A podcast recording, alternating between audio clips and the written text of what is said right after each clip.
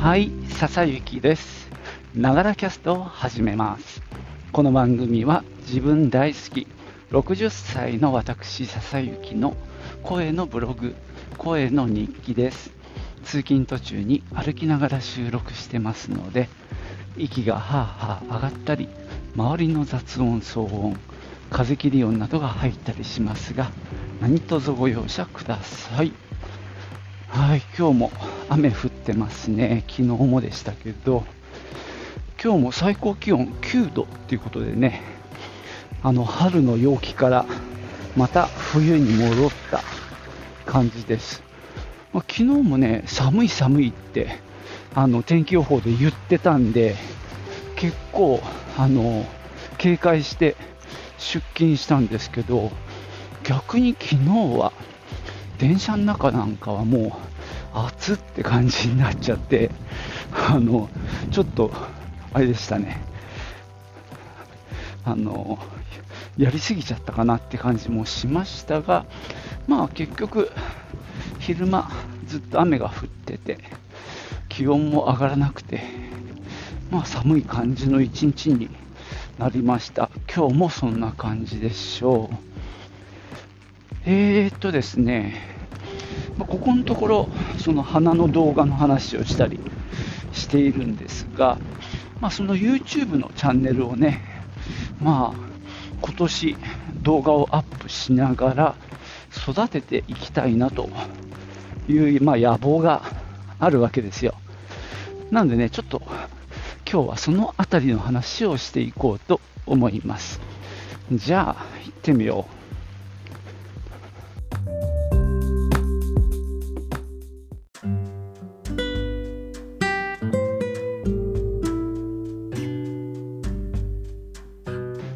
とはいえ、えーっと、まだね、登録者数が100人いきません。あのー、上がってる動画も、まだ5、6本、4、5本かな、対して上がってもないので、まあ本当これからっていうところなんですけどね、まずは100人、えーゆくゆくは500人、を目指してやってるわけですね。で、まあ、先日から何度も話題にしている、えーっとクリスマスローズの動画、まあ、これがね、えー直近では起爆剤になりまして、まあ、結構見られてます。で、それにつられて、まあ、他の動画も見てもらえていて、あのまあ、どれもわずかなんですけども、例えば100回行ってなかったやつが100回行くようになったりとかね、まあ、直近の岩本山の梅と富士山を撮影した動画もなんとかね100回は超えたんで、まあ、とりあえずまあ良かったかなと思っております。ただまあなんだろう、ここに需要があるのかないのかっていうのが、まあ、ちょっと見えてきた部分もあって、まあ、一番最初の頃のクレマチスの動画は、その最近1万回を超えたんですね。まあそういう花の季節になったから、まこれか妻の説明ですけどね、あのどの花を買おうか迷ってる人なんかが品種を確認するために見るんじゃないかとか言ってます。まあそのクレマチスの動画も、まあ、今回のクリスマスローズの動画も一応品種を、まあ、テロップとして入れるようにしてるんですけども、まあ、そのあたりがね、あの見てもらえる要因なんじゃないかということかなと思ってます。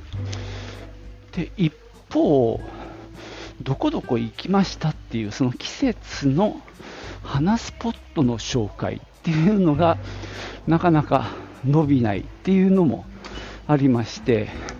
まあ、目下それが課題ですね。で、通常はそちらが多いわけですね。まあ、どっかに出かけた時に動画を撮ってあげるっていうのを、まあ、基本としつつも、まあ、時々そうやって品種がわかるようなものをアップするっていう感じで考えてるので、このね、旅系が課題になってるんですね。視聴回数が伸びないっていうのがね。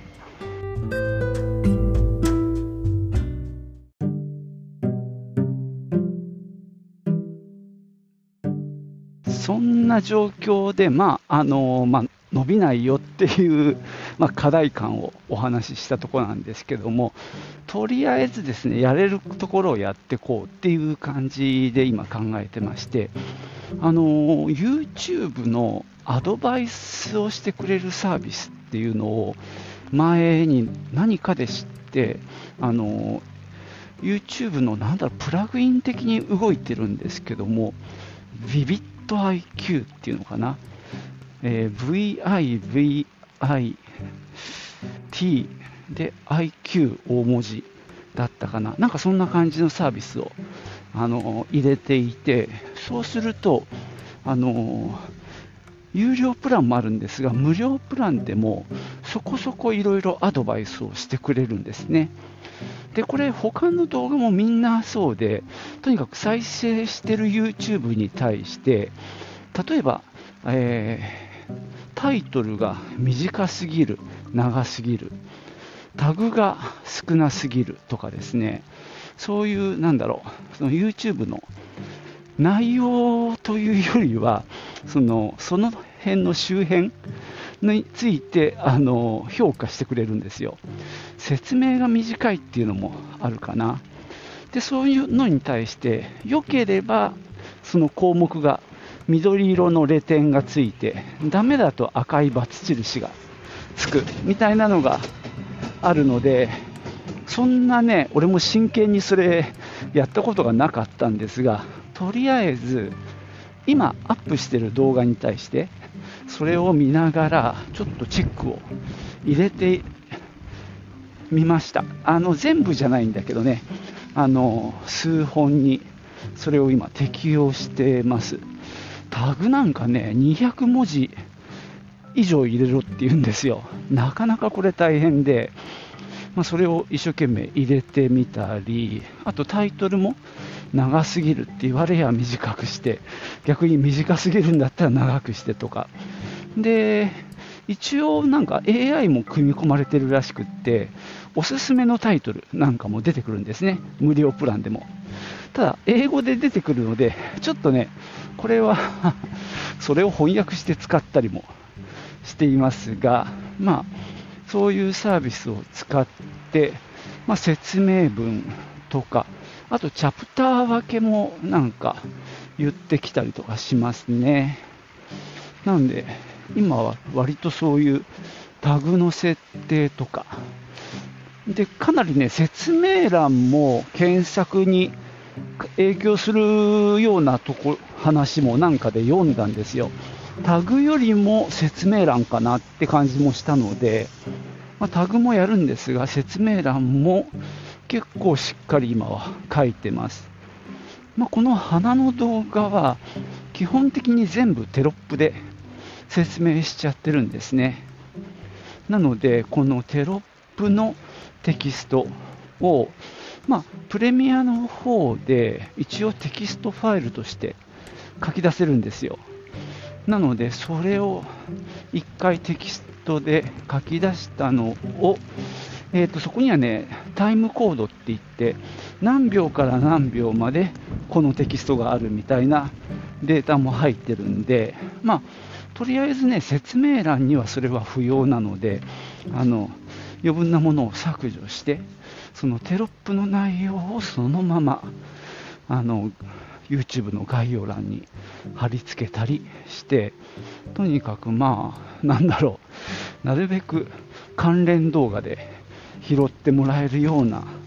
施策施策というのかをしたりしております。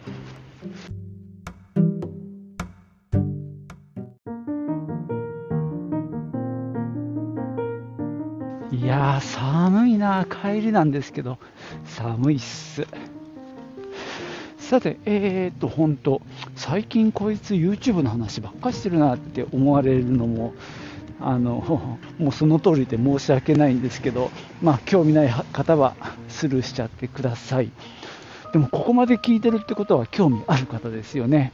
えっ、と、元気を出して続けようと思いますが、えっ、と、まあ、もうちょっと見てもらうために、まあ、地道に努力するっていう話をしておりますが、さっき言った、まあ、タグ付けとか、あと説明欄、概要欄のところをこうしっかりあのテキスト入れていくっていうのもやった上で、もう一つ今回試みたのがですね、まだ全部じゃないんですが、英語の字幕、これクローズドキャプション、略して CC って言うんですけども、それを入れてみました。まあ、これはですね、えー、さっきちょっと話したかな。えっと、ずっとテロップを入れてるわけですね、説明に。で、さっきあのそれを書き出すことができてで何何分何秒から何分何秒までこういう文字列が入ってるっていう、まあ、テキストファイルが書き出せるんですでさっきそこから、えー、文字だけ取って説明欄にぶっ込むっていう話をしたんですけども今度はですねその時間のデータもあの有効活用しながらあの英語の字幕を入れるっていう作業をあのもう、なんていうの、超アナログに手作業でコピペコピペをしまくってやりました。例えば、あのえー、っとその管理画面、YouTube のから字幕っていうメニューに入っていくとあの手作業で入れるっていうメニューがあるんですね。で、テキストを入れる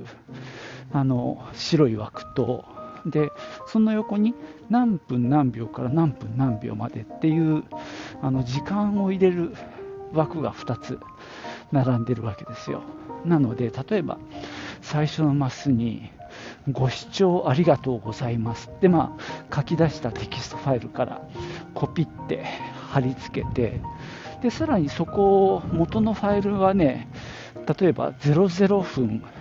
14秒っていう数字が入ってたらそれをコピってまた YouTube 側に貼り付けてでまた00分17秒までってなってたらそれをね2つ目の時間の欄に貼り付けるってするとあの指示通りにあの字幕が出るんですねでそれだと日本語なので一旦それを翻訳ソフトにかけます。えー、っとね、Google 翻訳でもいいし、今僕はもう一個のあの有名なやつあるじゃんね。そっちにかけることが多いんですけど、まあ、そっちの翻訳サイトで一回、えー、英語にしてもらいます。だから、なんだろう、ご視聴ありがとうございますだったら、なんかサンキューフォーウォッチングみたいな英語になりますんで、それをね、ペタペタペタペタ貼っていくんですよ。なのでまあ、作ったテロップの数だけ、その字幕を作っていくわけですね。で、まあね、それを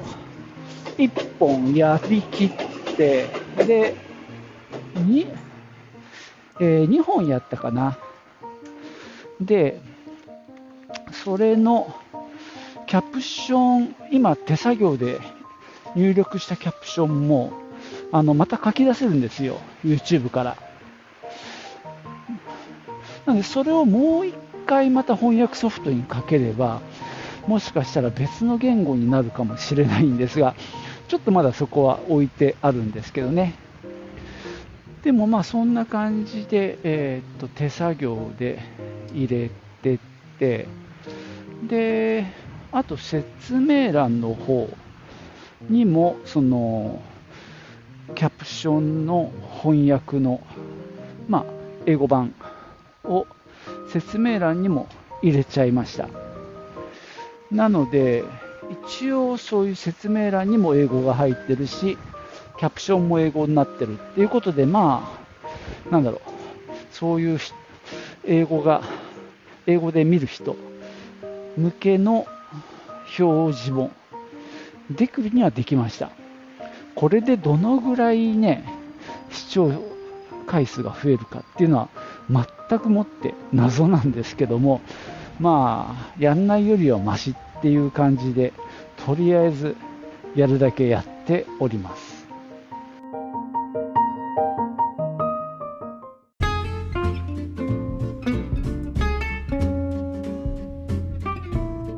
はい。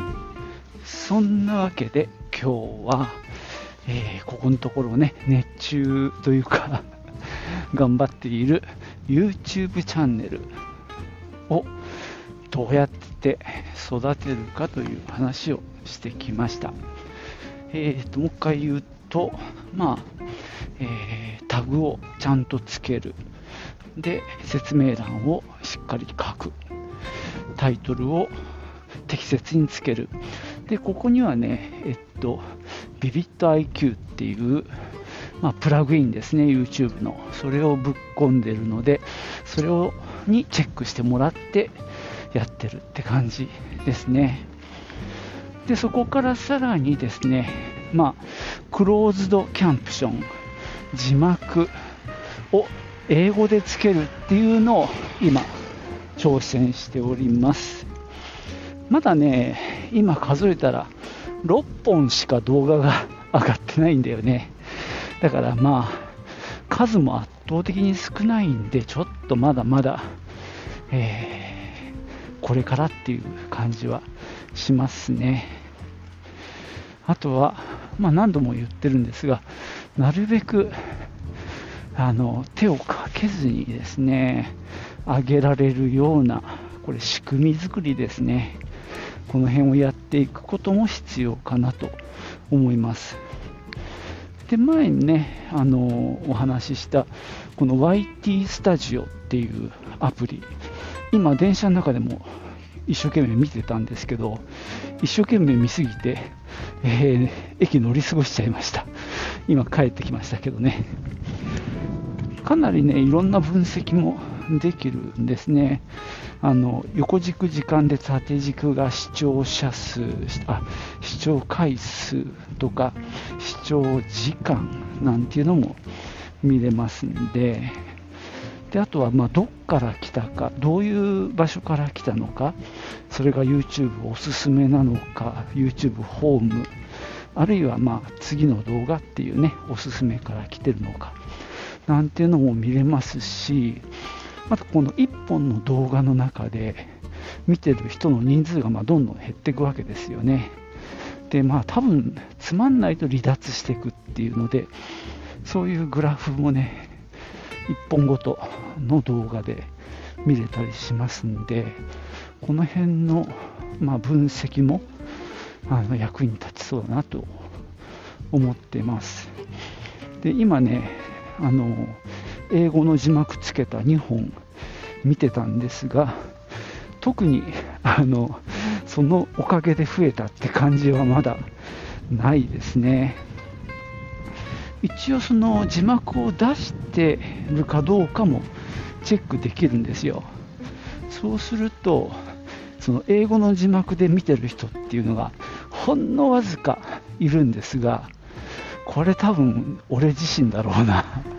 こうチェックのために見てたりもするので多分それがカウントされてるんだろうな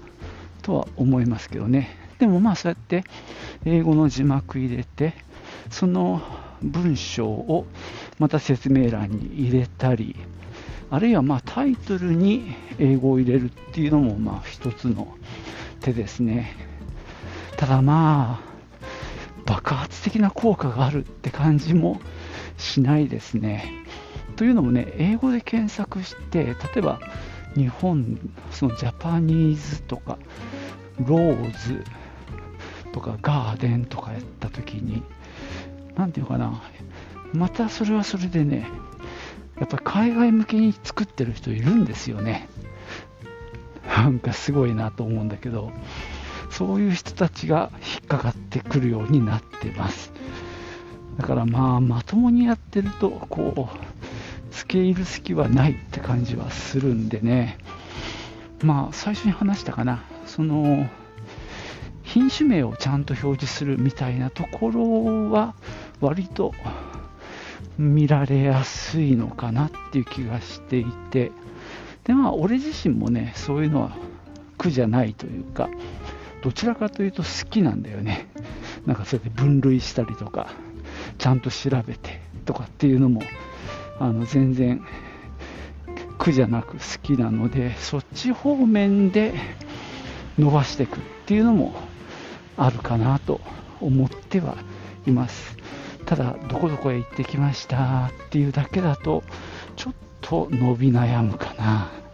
と思っております。はい。じゃあ今日はここまでです。最後までお聴きいただきましてありがとうございました。ではまたね。チュース。